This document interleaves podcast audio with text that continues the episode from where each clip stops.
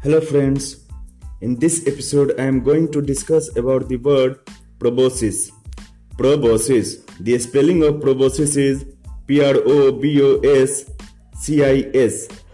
Proboscis. I repeat P R O B O S C I S. Proboscis. Proboscis is a noun.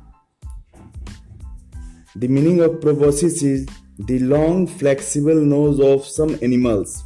I repeat, the long flexible nose of some animals, such as an elephant, such as an elephant. Thanks for listening my audio clips friends. Thanks a lot.